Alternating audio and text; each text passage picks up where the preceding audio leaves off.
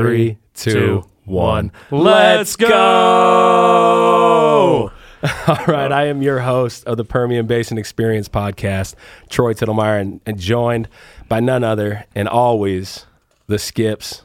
What's up, man? Dude, we're back. Talk to me We're about it. back from the event of the year. Yeah, man. For, Biggest- for all petroleum geologists everywhere, it's the Holy Grail That's right. from ACE. That's it, man. ACE 2019. This is what the show is completely all about. Our perspective of ACE. Um, skips, man. I mean, you got work, you got school. You're finishing up your thesis now in the summer. Is that right? Summerish. Summerish. Some some things, some discoveries at ACE. I think I'm going to be Ah. publishing before I defend. Nice, dude. For I, I mean, we got to we got to we got to show why UTPB needs to be on the map. And there's a big dog. I'm not going to say what school because I'm not trying to start anything, but there's Right. a big dog that has a similar interpretation to me, except it's not as, as high of a level. And we're going to go for each other's throats. Let's There might be there might be some blows thrown in the near future. It needs to be because yeah. we're at a time right now which we're releasing more shows about the specifics and, and reservoir complexity and trying to make you know bring oil to our well bores and up to the surface.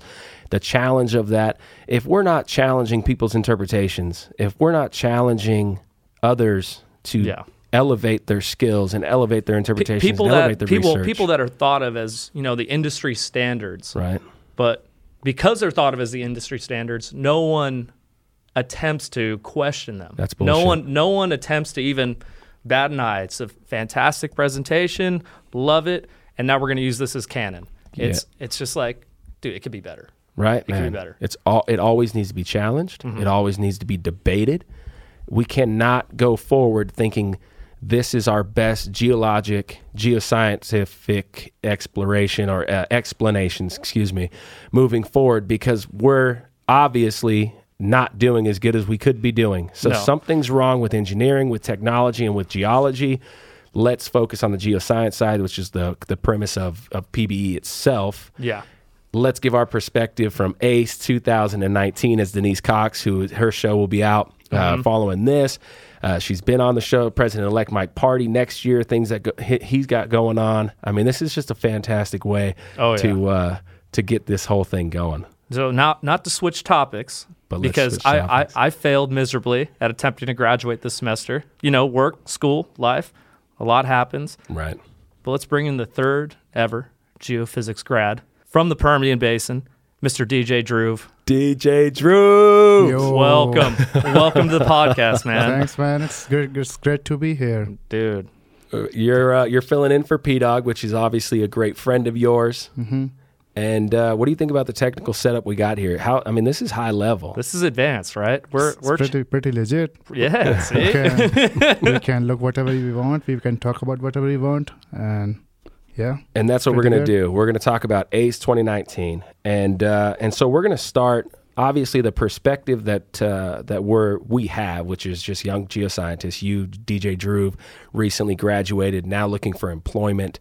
Skips has employment, but also a graduate student that's pretty much done with his thesis. And uh, also, uh, you didn't present there, but you certainly uh, No, it what I mean, I missed the deadline for the abstract, which was due Yeah, because that's okay. where that's where things were coming together. Okay. If it was one week later, I may have been able to pull it off, but it just didn't come together quite in time to present. But hey, next ace, game on. Dude, coming out of the holsters, dog. I'm re- I'm ready to rage at the next ace. And then uh, and then for me, I mean, I, I recently graduated, um, but uh, but been in the industry for five years, so that's kind of an interesting perspective as as I'm trying to chase down the complexities and and make sense of all this and do the best I can for my company, which is identifying Well, major well, holes. Not only that, not only have you been working for five years and a recent grad, but you are a, member of the AAPG as far as the Southwest section Yeah. delegate and a delegate for the ener- energy and uh, what is it? Energy and Minerals Division, Energy man. Minerals So I rep, dude. I rep the Southwest section, man. That's pretty much a, a pretty wide band, uh, almost like the uh, in your thesis. What is that? The Craton that's uh, running through Texas. Dude, that AGM dog, Abilene AGM. Gravity Minimum. I represent the Abilene Gravity Minimum in a sense. It's Fort Worth Basin, Palo Duro Basin, Permian Basin, obviously, is the big one. Um, Southeast New Mexico. Uh, so,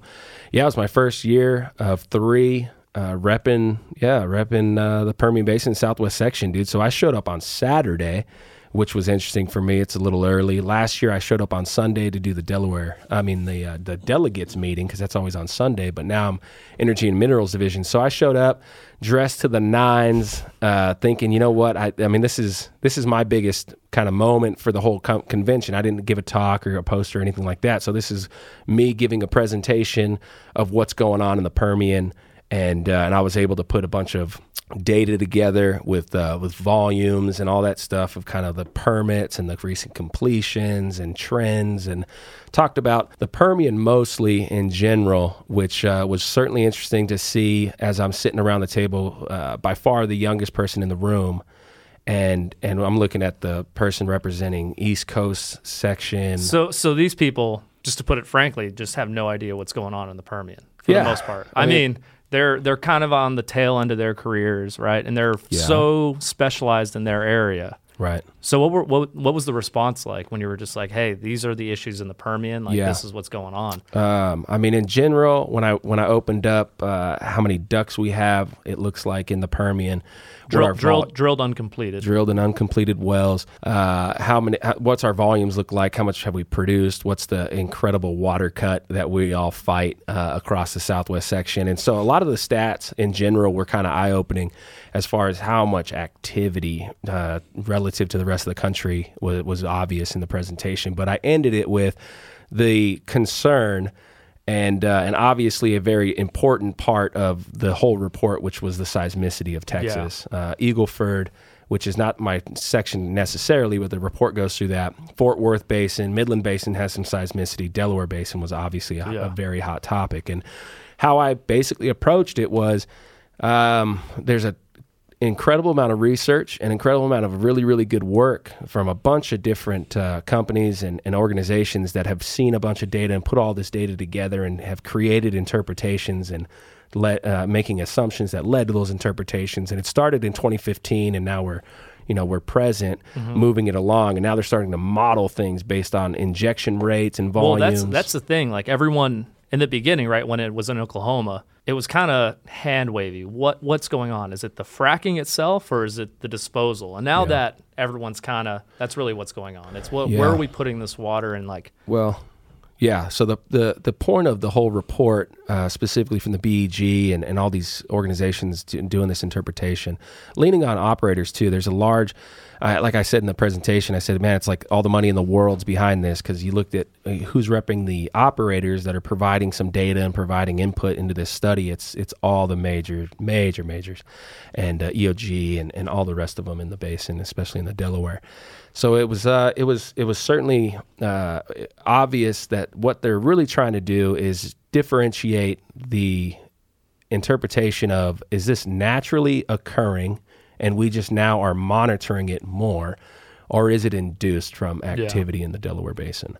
And uh, and they do an out. That's just an unbelievable report. I mean, I'd highly recommend uh, just doing some research and, and looking that up. It's all public, which is really really cool and very important. And I, at the end of it, we don't know yet. We we ha- have major interpretations and assumptions going into all this with all the data they have available, and that's where my kind of stance was. We need to just get more involved as the AAPG and in general. Scientists across this whole thing need to get more involved and understand where the assumptions are being made and what's going on with the interpretations because there are an unbelievable amount of permits going on in the Delaware Basin. There's a plan to drill and produce a crazy amount of fluid out of the ground in the Delaware Yeah. Basin alone. And that's where most of the seismicity looks like it's coming from. So, my end, end of the report was if it gets worse, at the same time, you know, we're really counting on getting a lot of energy out of this part of the world. And we start causing some major earthquakes or major problems. Uh, and then all of a sudden we have to pull back. The permits the down. permits aren't coming in for not only disposal but for even drilling permits, right? Yeah. Because well, where are you going to put the water? Yeah, dude. Exactly right. So the state could definitely have a, a very legitimate problem with uh, shutting down what looks like the most prolific part of the southwest section. Uh, and But certainly, but here's for- the thing: it needs to be brought up, Right. right? We we don't want to, you know, Yeah. say, "Oh no, we had no idea." It's like, no, we have an idea. Yeah, Right? In that's right. Oklahoma, we don't know. I, don't- I don't know the specifics of what happened up there, Right. but we need to jump on this before it becomes an issue. Right. Right. So we can continue to provide that energy to the world. Yeah, man, exactly right. And make safe predictions of Yeah. the of the future. And that's that's what we our responsibility professionally is is to do this as safe as possible, as efficient as possible. Let's drill less wells and just increase the recovery factors, Yes, sir. right?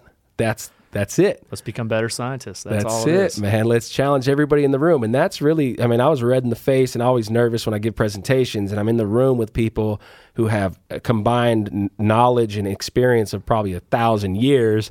And, and I'm looking at them going, we must do better at every single wellbore and we must increase this efficiency tomorrow. Yeah. Otherwise, this this is inevitable, right? It's inevitable. The problem, the potential problem. So, yeah, dude, I, I, I went in there, man. Denise Cox rolled through. It was awesome. She's like, we need new ways to explain and to discuss geoscience in our community. Yeah. and it's through platforms like the PBE podcast. And she looks over at me, and I'm like, yeah, let's go. Eh, but I was obviously holding myself in reserve, rocking my suit, and like gave the nod. Sure. I'm sure. I'm sure. Uh, but it was it was a really good point, and everybody after she left the room, she made a quick uh, just cameo into the deal. She left, and and people really took to that and understood what she was really saying, which was, and we kind of talk about this probably in this podcast, or at least I'm going to, is the idea of of exactly what we're uh, pushing through this portal of Yeah. information and knowledge at ACE and AAPG. I thought it was overloaded with too much going on, with too many themes, too many talks. It was it was frustrating to try to manage my schedule. Yeah. There was a lot of really good stuff going on, and it was just really hard. You're just Yeah. like, talk here, talk here. There are poster sessions downstairs. Right, and I mean, posters were fun, dude, fantastic. poster. I, I mean, for me, I love the oral presentations, but Right.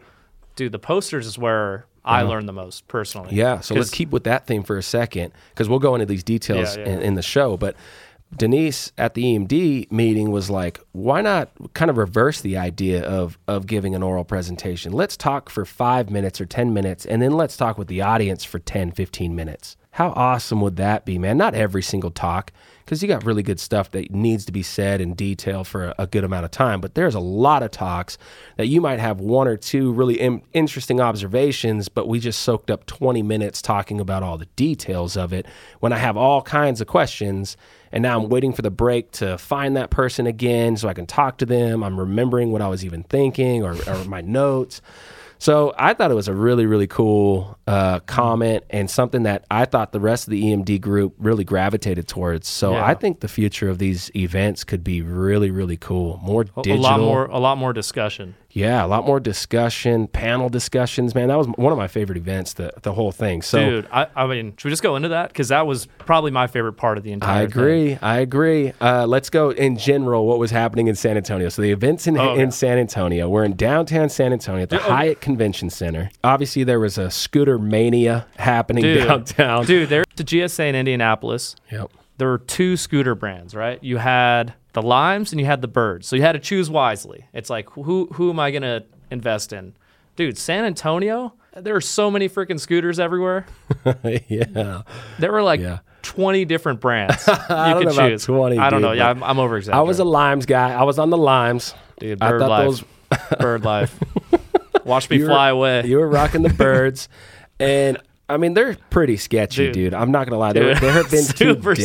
sketchy. There have been two deaths, man, recently in the San Antonio area or downtown area, getting hit by cars. Yeah. I could totally see that, man. I mean, I was Dude, you, you get someone first time on a scooter, just trying to trying to roll through and just trying to relive the glory days, man. When they're on their driveway, and all of a sudden they go out in the street, it's a red light. yeah, and boom, Pr- pretty pretty wild. So the scooters are going like 15 miles an hour. Anyway, they're all over the place. They're on the sidewalks, on the streets. Uh, it was it was pretty wild. What was your deal on that, Drew? What'd you think about the about the scooters? It was, my, it was my first time looking at scooters, and then Skip told me about this app you can just install and use it. And people were all kinds of professionals, young, old. They were just using it like those skateboards that you know, like young people use in the universities. It was fun to see it. It was surprising to see how f- how much fun people were having just moving around the town Yeah. from their hotel to the convention center and Dude. back. I had a seven minute ride, seven minute ride every day from my hotel, the Omni, down to the convention Dude, center. super convenient, Oh, man. it was so awesome. It cost a dollar ninety cents both ways. Let's go. So obviously the Riverwalk, man, being in San Antonio, that's kind of its uh, mo. What'd you think of that? It was pretty cool. You can just walk down from main streets, and there were hotels and restaurants, bars, uh, like surrounded on both sides of the Right. riverwalk. There was this huge steamboat, which was like for people who want to go through the whole riverwalk. Yep. And all all of them, like at nights, people were having parties and Right. stuff. Yeah, dude, it was it was awesome, man. It's always good time downtown when the Ace Mhm. is going on, but Riverwalk is pretty unique. Dude, I liked how well it's not that, you know, other cities don't have like a downtown area like that, Right. but everything is so concentrated Yeah. and it, it just made everything so much easy and so much fun. Yeah. Because you're just like, you have a buddy who's at like this place over here. It's like, all right, we're grabbing dinner here and we'll meet you over there. Yeah. And then like, oh, we're going to meet up with them at the other end of the Riverwalk. And it's just all in like this little circle. Yeah, I'll be there in three minutes on my scooter. Yeah. One of the Watch uh, me scoot. one of the uh, observations I had, which was pretty wild, because you're down on the river, Yeah. right, pretty much the whole time. But when you got to get up and get a scooter, you got to go to the main streets. You got to climb the stairs and kind of get out of that little other dimension. And I say it that way because I'm walking down to find a restaurant that I need to I need to get to for dinner, and I come out of the re- I have dinner. I come out of the restaurant and I go to the street. It was like a whole nother world. There were homeless all over the place. Dude. There were people that were clearly totally strung out on drugs. Yep. And I'm walking around looking at them. It's it's starting to get dark. My wife, right? I'm like, uh, wow, this got sketchy real quick. Now I'm watching my nine. I'm walking down the street like, all right, we need to get back down to the river. Looking over the shoulder. Yeah. Yeah, it was pretty wild, man. So there was definitely that part of uh, of some parts of the streets in downtown very sketchy, and and that's that's kind of something that uh, just in future reference when you need to realize what part of the city you are in uh, above you. The river's cool. You're down the river. There's a lot of people. It's clean. There's restaurants, but it's the street above you. When you need to get up real quick, you pe- kind of pay attention to where you are, especially if it's late at night. yeah. Uh, the convention center itself was pretty cool, man. It was a huge area. You walked in, and and uh, the the registration booth was always awesome. Yeah. Uh, they were talking crap to me every day because I continuously left my badge in the hotel, so I had to reprint it, and they were not happy about that. Uh, the lady was like, "Oh, you're from Midland. I get it." I'm like, "What?" Wow. Firing shots. All right, so uh, Sunday rolls around. It's the delegates meeting. That was kind of interesting. I don't know if you guys are familiar with the rules and bylaws and the constitution of the AAPG. It's pretty wild, man. There's a lot of history there, a lot, a lot of history and a lot of creativity that goes into kind of how the AAPG works. And that's also what I do as a Southwest Section delegate. Uh, I was an alternate, so I wasn't behind the rope. Uh, and voting, but I was certainly very well aware of what they were voting on, and um, and it got pretty wild, man. It always does. There's always uh, a, a, A couple disagreements. right, right. So one of which was uh, I think it was for the House of Delegates and the people that are of that level of the AAPG.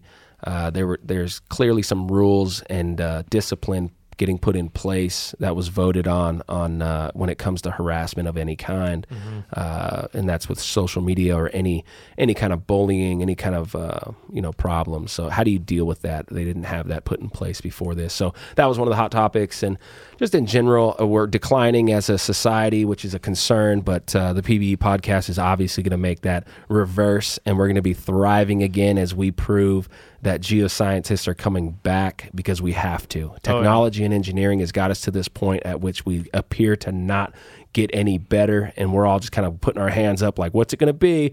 Better completions? We need new technology. What's it going to be to get, get those recovery factors up? Let's start with the geoscientists. Let's bring us back into the room and and really start studying the the, the rock again. And that's what uh, the the event for us specifically as we go through our own research. is just like everybody else does. What papers are you reading? Who are you following technically? What are you paying attention to? There was some outstanding data that was uh, available in the poster sessions and some interesting talks along the way. That uh, yeah, that's pointing out the fact that we need to be I think, in my opinion, structural geologists and geochemists are the most powerful geoscientists we have in today. It's not sedimentologists.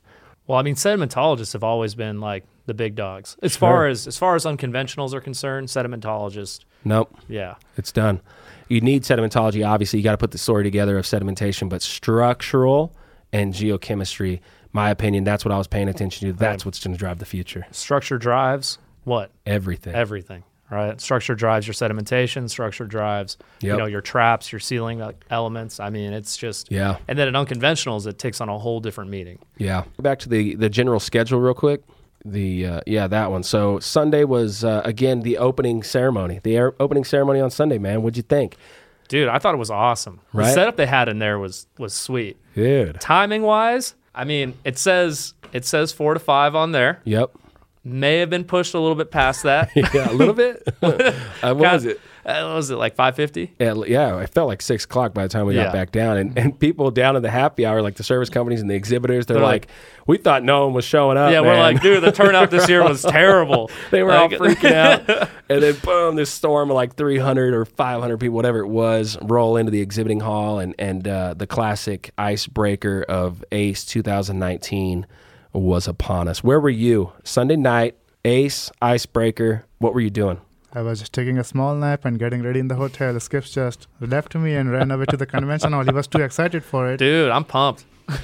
You had to take a nap before Ace. Dude, he's getting ready. Oh. He's preparing for the I was getting icebreaker. So did you get to the icebreaker before it ended or no? No, I so by- by the time I went there, I think icebreaker was already over or was going on. I couldn't Uh-huh. find the hall, so I just went to the convention hall, the main exhibit hall, and went to Dr. Verma, help him set up the UTPB booth. So that's the first that's the first time that UT Permian Basin had a booth at an international conference, Boom, and it's boom, pretty boom. huge. Let's For, go. it's pretty huge for the university. It was awesome. Posted up right next to OSU. Yeah. Dr. Grammer. OSU, was it TCU? TCU. And then I think those were the only two schools in our In little that row? Yeah, in that little row. Huh.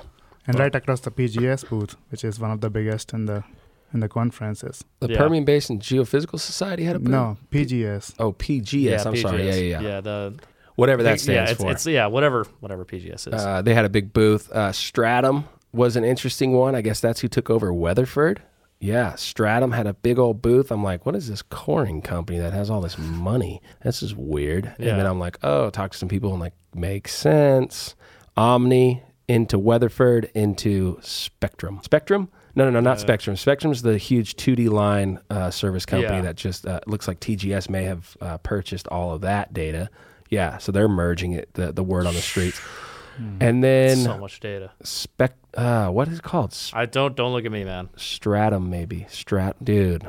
There's gonna be some people that are gonna be heated that I forgot the name of this thing, but it's brand new. I had no idea. Uh, CGG, TGS. I mean, Ikon was the first freaking Yeah. booth you see when you walk in. Of course, P Dog standing there, P-Dog. nothing but teeth. Uh, the exhibiting hall was pretty. It was cool. It was set up well. I think U Pitch needs to be in a in a prime location. I think U Pitch should. Yeah, U Pitch is this uh, thing that goes on the whole conference where people with new technology, new ideas are looking for investors and, and they're sharing like very interesting data points that they're specifically collecting that's kind of changing the game in their opinion. And it was tucked away in the corner.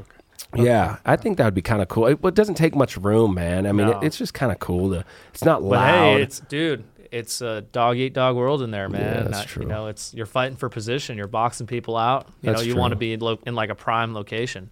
right. So- No, that's true. That's true. Uh, all right, keep it tucked away. You made a point. I well, it. not tucked away, just just moved around, right? I mean, hey, putting it next to the posters, great idea, right? Not taking up a lot of room, yeah. getting a ton of traffic. I mean, it was by the APG booth, right? Where APG had their Yeah, all on that on that far side. Yeah. Um, so the the general layout was cool. The uh, where the talks were taking place when you were in the exhibit hall was cool. But if you needed to get there and you didn't go through the exhibit hall, it was a trek Yeah. across the convention center. I mean, while it was open, it was super convenient. Yeah. I'll admit that. But yeah, Yeah. there was that last day where the exhibit hall closed at what two o'clock, Yeah. and you had to uh, go through the maze, in which is the San Antonio Convention Center. wow. Yeah, that's there. right. That's yeah, right. you had to go up to like the third floor and then back down to the second, and then trek like a quarter of a mile, like Yeah, just to dude. like see the presentations. Yeah, the uh, the little restaurant snack bar thing was okay. At least it had a bar. That was kind of cool that it had a bar there. They, Uh, they know their audience. Which was funny, dude. Before the major ceremony, this guy, I'm, I'm drinking a beer before the major ceremony at the bar, sitting by myself. This guy walks in with this crazy Dude, t-shirt on. the on. Aloha Friday T-shirt, Aloha man. Friday, rocking hard, and he immediately demands for the bartender, loud, and it like startles me and then this other guy, and we both start laughing and looking at this guy. He's like, "Where's?" He looks at us. He's like, "Where's the bartender?" And we're like, "Oh, she like literally just walked that way. You didn't need to do this." And he just boom, he looks over. He's like, "We need a bartender over here." Got to get a bartender. The lady comes back real quick. She was right there. She's like, "What's going on?" He's like, "I have royalty with me. I have royalty with me in the building, and they are expecting margaritas." and I'm uh, he's right next to me, and he's not whispering really, and I'm going royalty. Uh, that sounds awesome, man. I need to hang out with you. And he's like, ah, we kind of laugh, and he goes, I need your finest top shelf margarita, and they have like the uh, the agave white that, that. that Don Julio 42 or what? were they? Uh, they did have 42, but they also had that big white and blue vase. Yeah. And, uh, dude, it was only a $13 margarita. I was shocked. Yeah. Anyway, so that's what he got. semi top shelf. I guess, dude. Yeah. I mean, I remember that thing. Did they like fill it with like Jose afterwards and just like So this lady's like totally blown away by this guy's approach. He gets his margaritas, go to the ceremony, and he's the guy who walks out on stage with the frickin' margaritas. Did you remember that? yeah. he's the guy who the comes out. end. Yeah. No, no, no. It was like midway. He comes out with two margaritas for the hosts, those the, the lady and the and the dude from Oh. Marathon. Yeah, he came out with his shirt on, two sombreros, put the sombrero hats on the two uh, the hosts, gives them the margaritas, and then walks off stage. So that was that was uh, kind That's of That's how you set the tone. yeah, that was Sunday night, man. Sunday night ended up being a pretty good rager down on the, the river walk as per usual. Uh, you get after that, you have a good time, and obviously you go to bed early. But I mean, it's a lot of energy. People Yeah. are, are vibing uh, because it's opening night, and it's You're Sunday. seeing people you haven't seen and Right. who knows how long, right? You see them at a here Yeah. and there, you know, at, You a, at a luncheon, but Yeah, you can't beat going Sunday night because and the, and having the convention Monday because the city's drained except for all the people for the convention. It's it's a great great way yeah, to, to, start to like look around convention. and yeah, without without having to like go through mobs of people. Yeah, which, yeah. I don't want to be there on Friday and Saturday night when everyone's all excited to, to get out and meet and mingle. Like eh, eh, Sunday, having it Sunday is awesome for the APG. I love that. So, all right, dude. So Monday, day one, poster session, oral session. We start uh, with with everything that we want to look at. What was something that stood out to you Monday? Dude, so one of the things that I love about ACE or any international conference is just kind of you have this wealth of geologic knowledge that you just don't get anywhere else. And having all these international talks in like the morning, especially like first morning, I was like, oh, I want to go to these structure talks, offshore Africa. I'm totally in. And man, just learning about like these gnarly like transform boundaries and the traps that form because of them, because worked little offshore, and the offshore that I have worked right Yeah. isn't from like a passive margin. It's all hmm. offshore California, and just two totally different regimes. And I I just thought it that was awesome. And then middle of the day, three o'clock comes around, or was it one o'clock? Is that when the afternoon session started? Yeah, around there, something like that. Yeah, one One. o'clock. They had the Permian Basin section, and that's where Nice. I dove in. And we'll get into that in a second. I'll, I'll let you, you Nice jump man. in. Yeah, my morning session was well, I was kind of tied up because I was doing something for the company, so I was meeting and and uh, putting things aside and, and getting schedules done with some companies that we're working with. So mine was like that in the morning, but I did catch some geochemistry as I always try to do, and uh, yeah, cross plotting a bunch of you know geochem to tell me the anoxic seas were this and and oxic seas were that. Just doesn't really do it for me. So. Um, it wasn't a waste, but uh, but I certainly was. What it it speaks to kind of my frustration in, in in with Ace and with most of these events, even Urtec. There's way too much going on, and is it is it that it's built to be complex and to make it challenging for us to learn what we need to be learning? Because the titles of everything are something that we focus on, and we want it to sound cool. Yeah. So every title sounds interesting, but when you get in there and you start actually, now I'm looking at authors, now I'm looking at companies, and you can start breaking down and making safer assumptions. Well, well, that's the thing. Some of the, a couple of the sessions for sure that were run were were lights out. Like source to sink with with with one of our guests, the one and only Brett Dixon. Let's go. I mean, that session was pretty badass, in my opinion, because I mean, it's everything there was tailored extremely well from provenance to sink, right? That's cool. and and and everything you knew what you wanted to expect right going into that talk Yeah. But then stuff like geochem, dude, geo geochem itself, that's a huge topic, Yeah. right? So Pam jamming a bunch of geochem into that is Yeah. yeah, it makes it gnarly. Yeah, with other other topics and themes that seem pretty cool. I don't know, man. I feel like they can just do a better job, or we can do a better job at setting up these big technical things a little bit uh, a little bit cleaner. Yeah. Uh, but it's hard, man, because they're coming from around the world. Uh, Exactly. so it's a challenge. I get it. I, I mean, you got three days, right, to Yeah. pack as much into it as possible. Right. Right.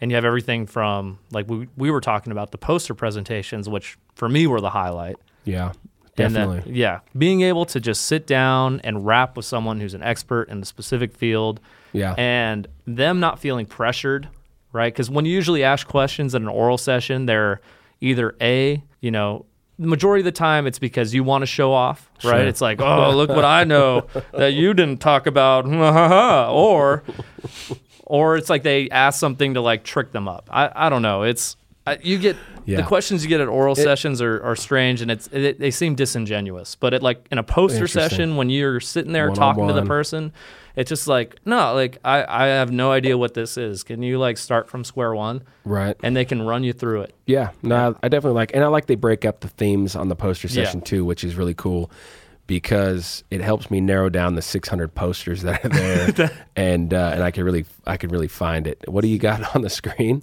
Last episode released on Monday, I believe, and people were more excited about this, some of them, Oh yeah, that than was the true. conference. Yeah, people were leaving the icebreaker to go Icebreaker. watch. Yeah, to go watch Game of Thrones. What? Yeah. Yeah, so I asked people, are we going to head out to those young professional meet and greet? And they were like, no, we are going to What? Hotels. We yeah. have HBO, and we're going to watch the latest episode, Yeah, se- episode, season finale of season finale of Game of Thrones. yeah. Who plot ate- plot twist. They were all disappointed Who? because no, one, they didn't go out. One, they didn't go out, and two, apparently Yeah. the episode sucked. Yeah, So which is usually the case. Yeah. Um. So what the heck? Th- someone at the APG has to now research major television shows and yeah, not that's that need, should not be a thing. That should not be a thing.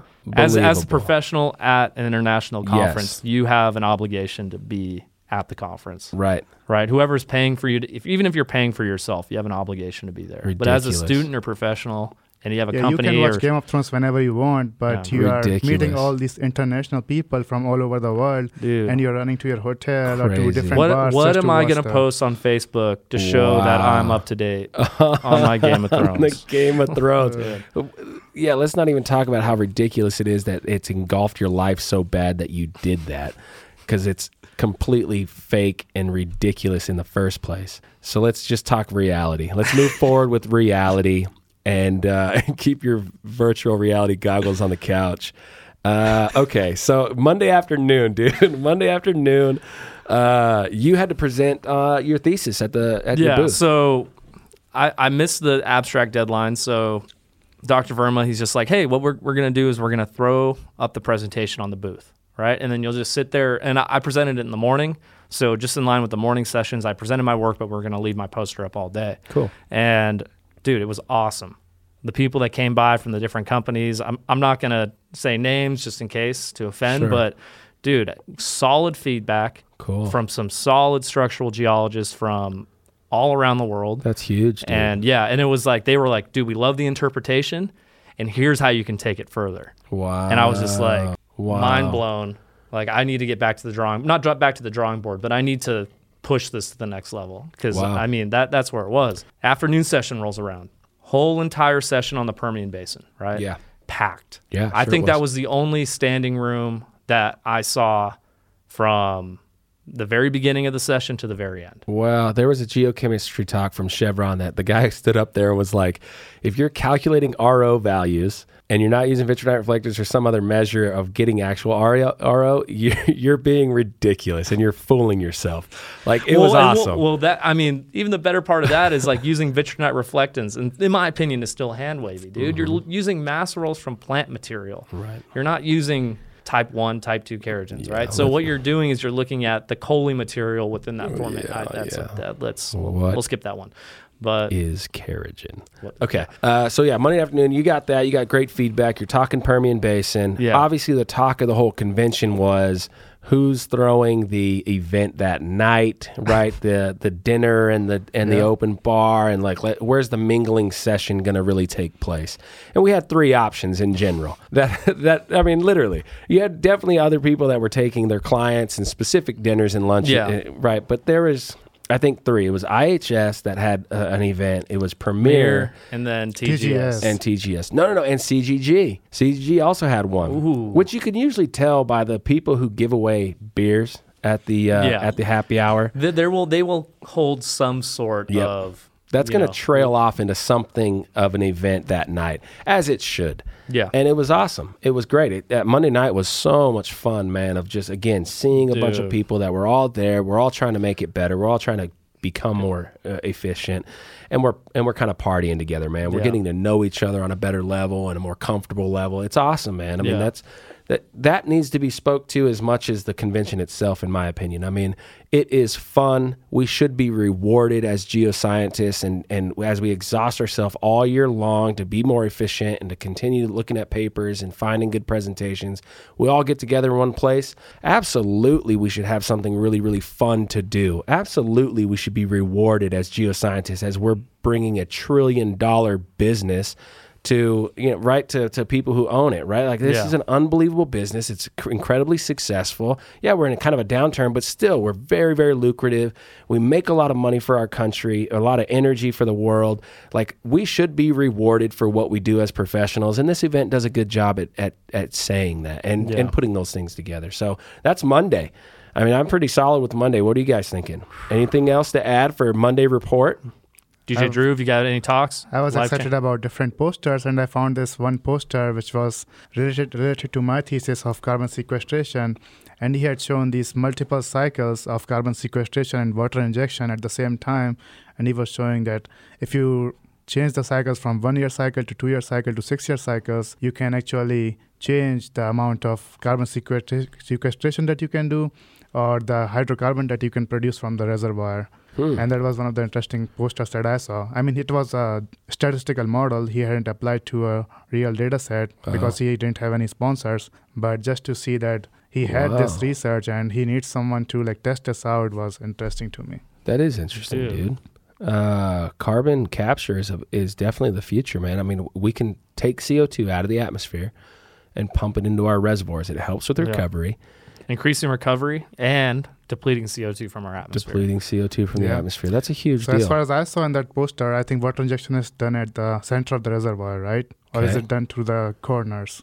no, no, no. It, it just center. center. depends. Yeah, Center. it just usually depends on how And it's designed. classic star Yeah. pattern. You're putting your injector in the middle of like four or five producers. Yeah. whatever So and and in his uh, model, I think he was injecting CO2 from those corners of the of the reservoir.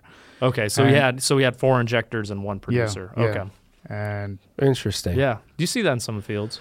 very and interesting. according to him, the overall I think production rate or recovery rate went up by twenty percent or something in six years, and that's a lot. That's what we are you are trying to say Yeah, here, right? That's right. we We're should concentrate more on recovery factor than just just producing oil. drilling more wells. Yeah.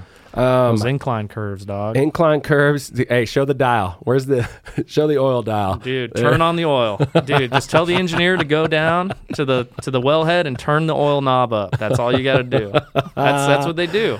Um, Well, at least that's what they say they do. The uh, the last thing on carbon capture storage is the the terrible contracts. I hear like just nightmare contracts of getting CO two to your field from the people who really own the CO two market, and uh, Yeah.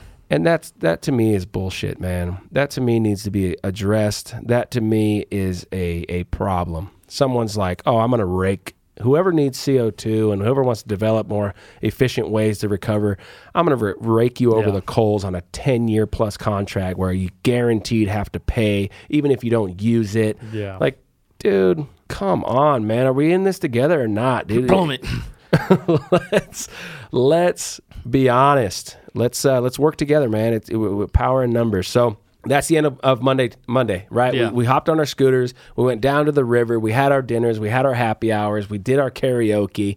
Was karaoke Monday night or Tuesday night? No, Tuesday, Tuesday night, night. Tuesday night. Oh, Mon- Monday, Tuesday night. Monday night. Sunday night was the Gus Lubbock and uh, Oh, yeah, Johnny Vegas. Gosh, And, Johnny uh, Vegas, Johnny Gus Vegas. Lovick, and Tahoe, Nick Tahoe. Nick Nick Tahoe. Tahoe. That was legendary. Was. That was Dude, legendary. For for eight of us to do that there, I Yeah. feel like we we made our statement. to know people by their nicknames, other than, like rather than their actual names, is like That's that's, when awesome. you know that it's, you have made friends for that's, life. Hey, that's awesome, man. That's right, Dhruv. Okay, so Tuesday morning rolls in. Tuesday morning, I I decided to delegate my time. Half morning would be the posters. Afternoon, I'd go to oral presentations. Nice. Posters were pretty solid. Yeah. We're pretty solid on Tuesday morning. A lot of really good geochem. Right. Uh, for me, that like I said, it, that's where I can ask questions on like the basics of geochemistry because for me, that's not my specialty at all. Right. But when you go to a poster section session, you're like, oh, you're an expert.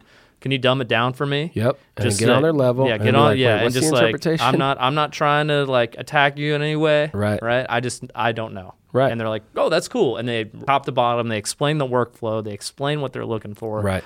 And yeah, that's dude learned a ton. Yeah. Learned and a ton. S- same, same. I looked at uh, posters and, and oral. I was going Yeah. back and forth. Again, uh, a few meetings, had a, a lunch meeting, which you were involved in, Yeah. and trying to make a, a being there for, and representing the company. You got responsibilities there to, to Mm-hmm. move forward. But uh, oral and, and poster, the cool thing about posters, again, for, for us, as we're coming from a really a, a, a well uh, versed background as our undergraduate and graduate degree, and really what we our mentors have focused us on. Yeah. When we go into the geochem guys and they're in the rabbit hole and they're cross plotting all that stuff, and they're telling us where they think the provenance is coming from and all that Yeah. stuff, but they have no structural, no tectonic, no nothing that helps them get that sediment into the basin. Yeah. They're just making these crazy correlations. That's where the, like, you get Yeah, on you're, you're level. and you're discussing like, hey, the distribution of clays. Why are we having Right. enrichment here? Right. When you're saying the provenance is this, so how could that be enriching this? So that's where that's where they're like, uh, Yeah. but it's there. That's right. So then They're that's like- where it comes to us, and we're like, clearly the mechanism to get from A to B is not correct. right. What was the mechanism to get to that B? Boom, bam. Yeah. Boom, So bam. because the current model doesn't work. Yep. Uh, bombs have been dropped. Uh, but it's true. uh, sorry. no, no, no. Very true. Very true, dude. And that goes to the first uh, a, a couple of talks that I watched, man. I mean, one of them was uh, this gentleman that was talking about uh, the uh, a, a field out in in uh, in California, a, basin that was out in California. He migrated his oil 20 miles away. 20 uh, 19,000 feet deep into the subsurface is where the source rock and the oil came from in his 1000 foot TVD reservoir that was bounded by these massive faults that were intersecting each other. And so he's telling the whole audience, and he's not a geologist, which he made it clear, and, and that's what he, he's like. I'm just. Uh, he wrote a book about it. It was really cool historically. Uh, an earthquake happened in like the early 1900s. The mountainside caught fire because the mountain literally released a bunch of gas, and there was like buildings there, and there was a spark. Boom! It yeah caused a bomb to go off. Really, really cool. These these these these faults go from like basement, especially in California. These faults are insane, and they I mean bonkers. in 20 miles, you go from a thousand feet to 20,000 feet. And he's like, yeah, 20, uh, two, 20 miles away to 19,000 feet deeper, there's a source rock being cooked, and the oil's migrated. It found its pathway of migrations. But it came to this intersection, right? Yeah. But then they're not talking about all the other faults that are in between that source Yeah, and dude. that intersection Yeah. either. We're just looking at the two major Yeah. faults that are crossing each other. It's clearly trapped by the faults. And I just said, uh, you know, there's another mechanism for driving that hydrocarbon up into that pocket, especially when you're talking to me about and you're you clearly explain these deep faults that are cutting these reservoirs in the deep and driving it up to the shallow. Like it's all connected. Yeah. Why couldn't something just break open and you can get some pathways migration with that faulting and, and natural fracturing and really just locally explain the story? And he's like, well, I mean, it's it's it's it's pretty common that you can have migration over several several miles. I mean, the Canadian tar sands. Uh, I'm like, it's a classic example. ay, ay, ay. Ay, Anyways. ay, ay.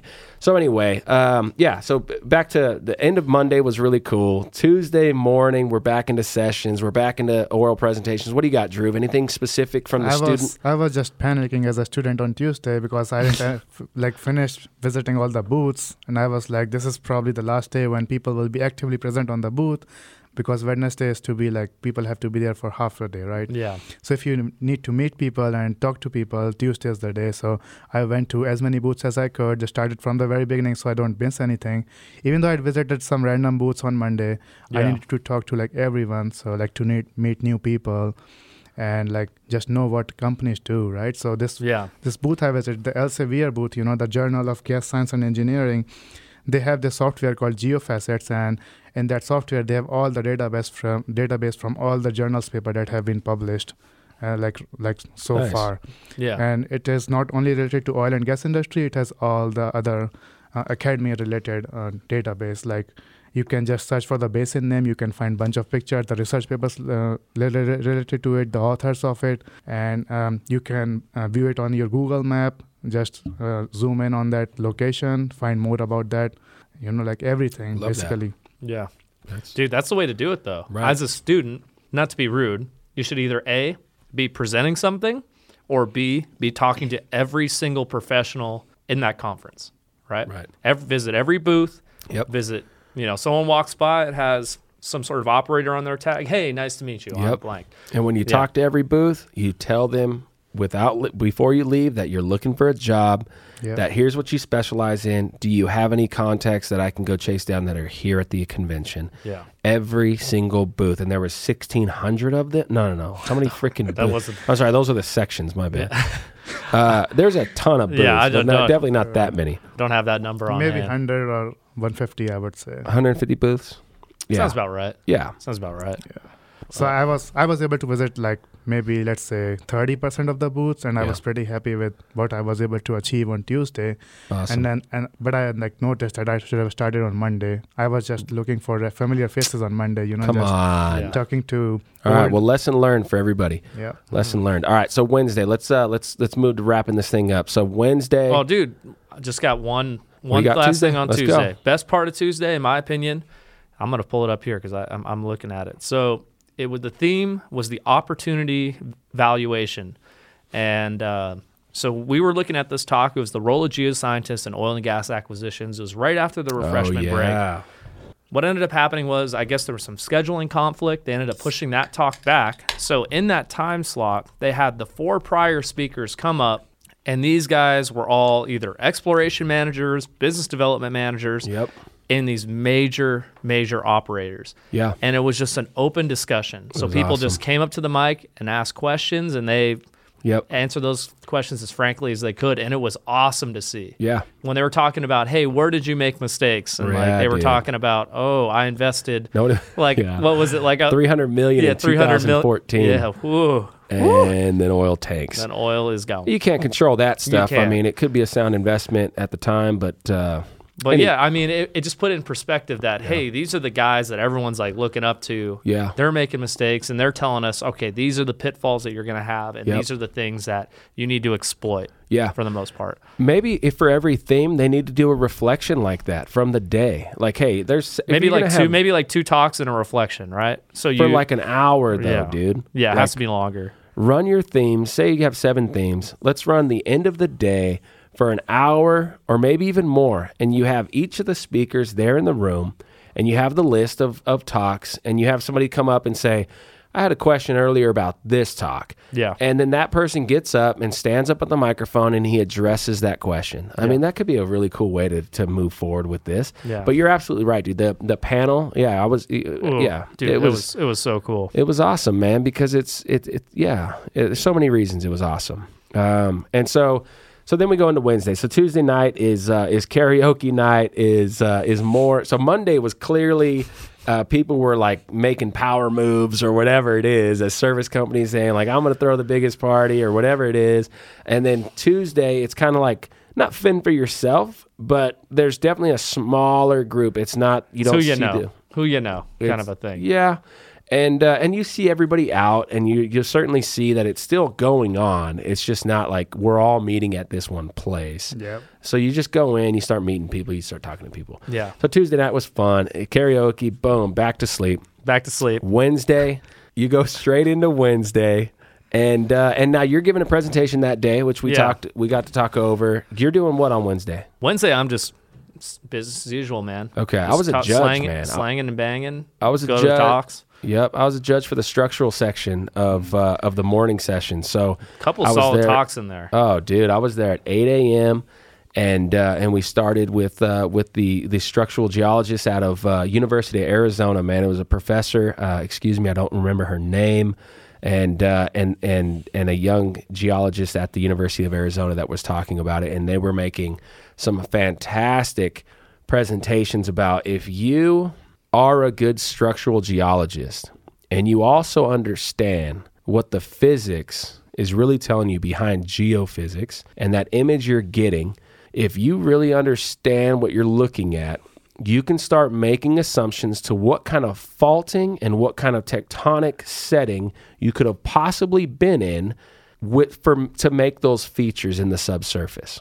So as simple as that, you start with all possible scenarios and as a good structural geologist will be able to break down all possible scenarios into maybe a couple or a few interpretations that are making the least amount of assumptions to make that feature. And that's what was so powerful about their talk. Absolutely fascinating. Again, excuse me for forgetting their names. I was really trying to get some research done and, and I wanted to make a shout out to them. It was Wednesday morning sessions. Was it in the first one? Okay, it could have been 805 to 825. Those two talks. It was the first the gentleman, then the the professor herself, and uh, the the professor obviously just spoke with such precision with the amount of. So you have shitty 3D or bad 2D lines, and you're trying to make inter- interpretations of this stuff, and it's just bad. But you can make some big fracture assumptions that you can clearly see even in bad data. It's picking up a big feature. You can't see all the little details, but you can pick up a big feature. A good structural geologist will be able to break down that huge feature into some pretty sound assumptions and pretty sound interpretations if you understand structural geology. And that's what was really cool about Wednesday and the structural stuff. Yeah. We could pull so much of the story out of 2D lines and 3D lines. It was it was awesome, man. Yeah. DJ Dhruv, if you had a presentation. I did. It was in the afternoon of Wednesday, so I didn't expect a lot of people because anyone I talked to to come to my presentation, uh, most of them were leaving on Tuesday Yeah. night. So that was kind of a bummer because Yeah, Tuesday night or Wednesday afternoon, right? Yeah. Yeah. So pre-talk. as a student, I wanted more people to look at my work so they know like what I can do. But since it, since it was in the afternoon, there were only like say 12, 15 people in my talk by Wow. that time. Yeah. And Yeah. I'm not saying that people were not there at the conference, there were some, but again, because of the closing of the exhibition hall, people were not allowed to walk through the main exit. You have to walk like a half a mile or something to come to the talks. Yeah. Ridiculous.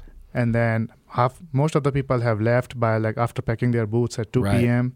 So Yeah. they're not interested in any any talk after two, There three. should be a major ceremony at the end. Everyone should be assumed to have a room all the way till Thursday morning. Yeah. What's going on with that? Okay, so we can we can make that a point. There needs to be a closing ceremony that is legit and a reason to stay, and that goes back to the recap. Yeah, one of two things. It, we need to have just an end ceremony, or we don't have to load up talks Wednesday afternoon. Yeah, just- The- one of the just- two. Right. Just, finish just the talks on Wednesday 12 so that yeah. So Uh, people go to the exhibit hall, they see the end of the exhibits, and then they throw up deucers and they're Yeah.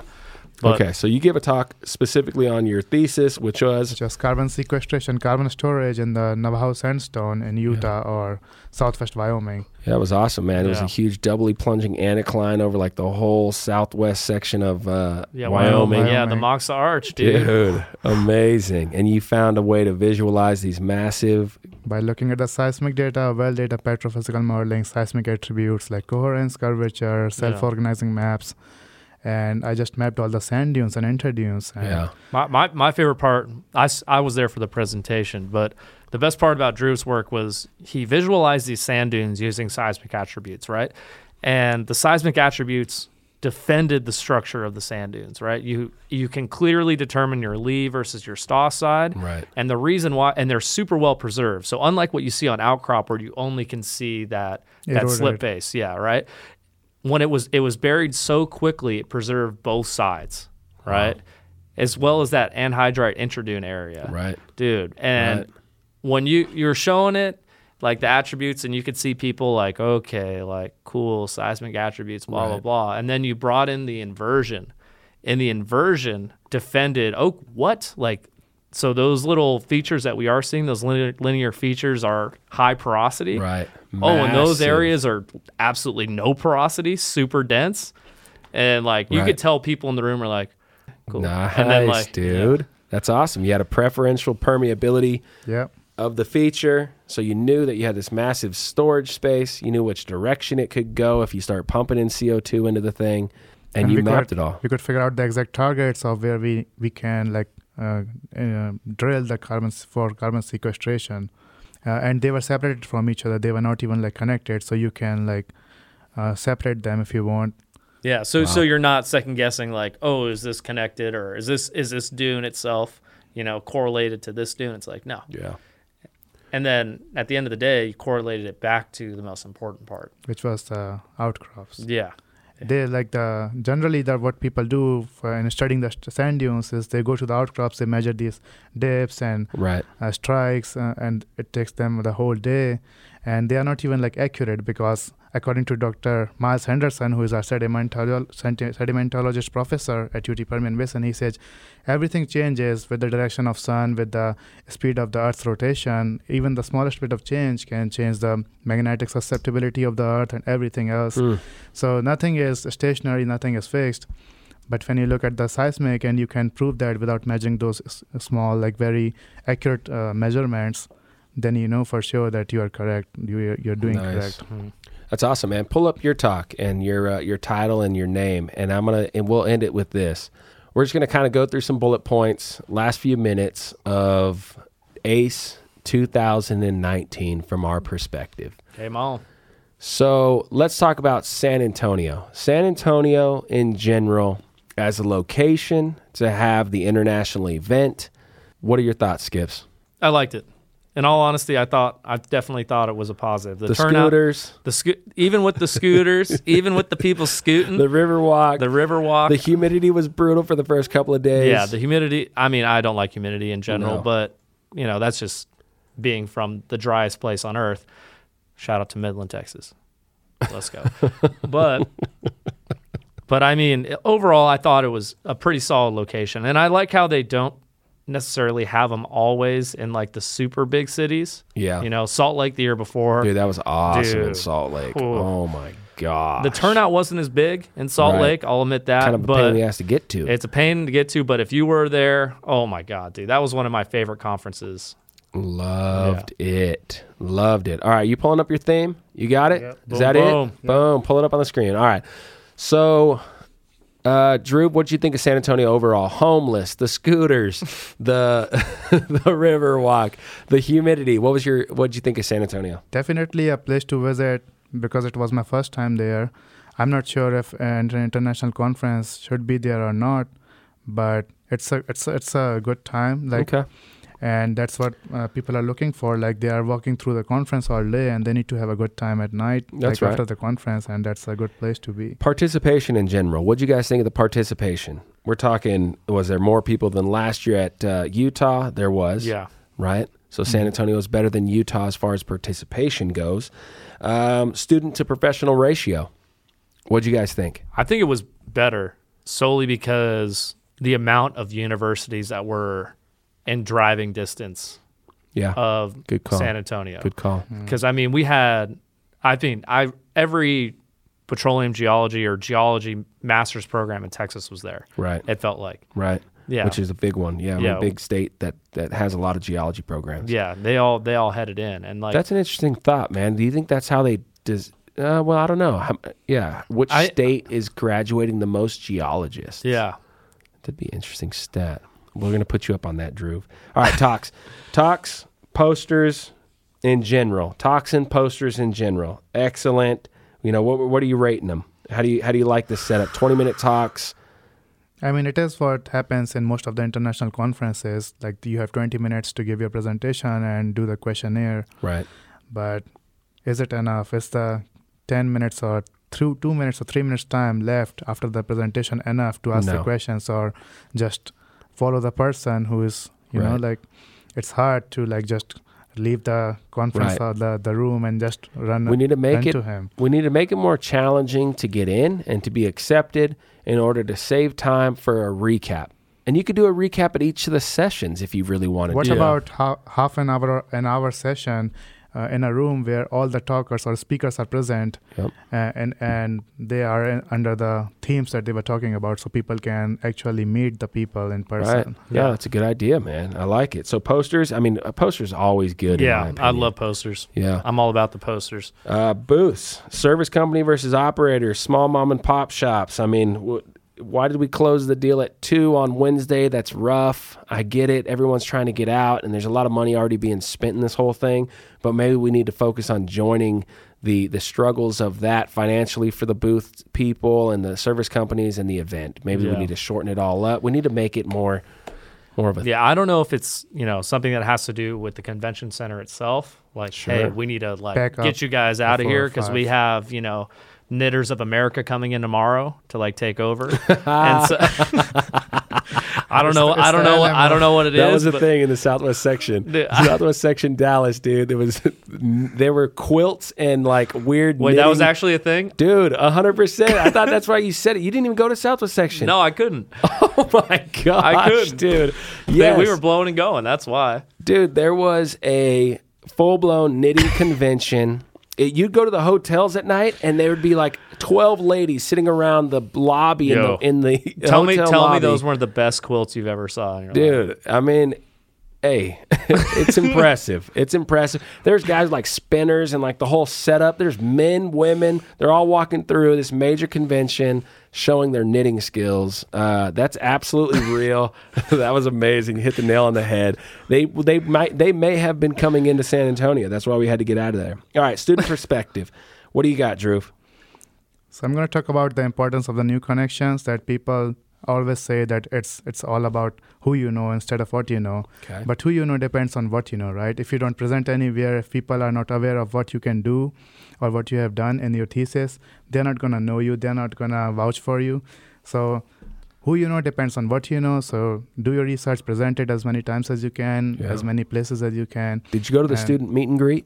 I did. So Cool. on on the uh, after the icebreaker, we had this meet and greet uh, where we met Bradley and others. Yeah. And on Monday, there was a student seminar where Cole and Bobby and other professionals who had experience from, let's say, two, three years to all over the 40, 50 years, Wow. they were talking to students on a single table and talk. You can talk everything you have questions about in your That's career awesome. path.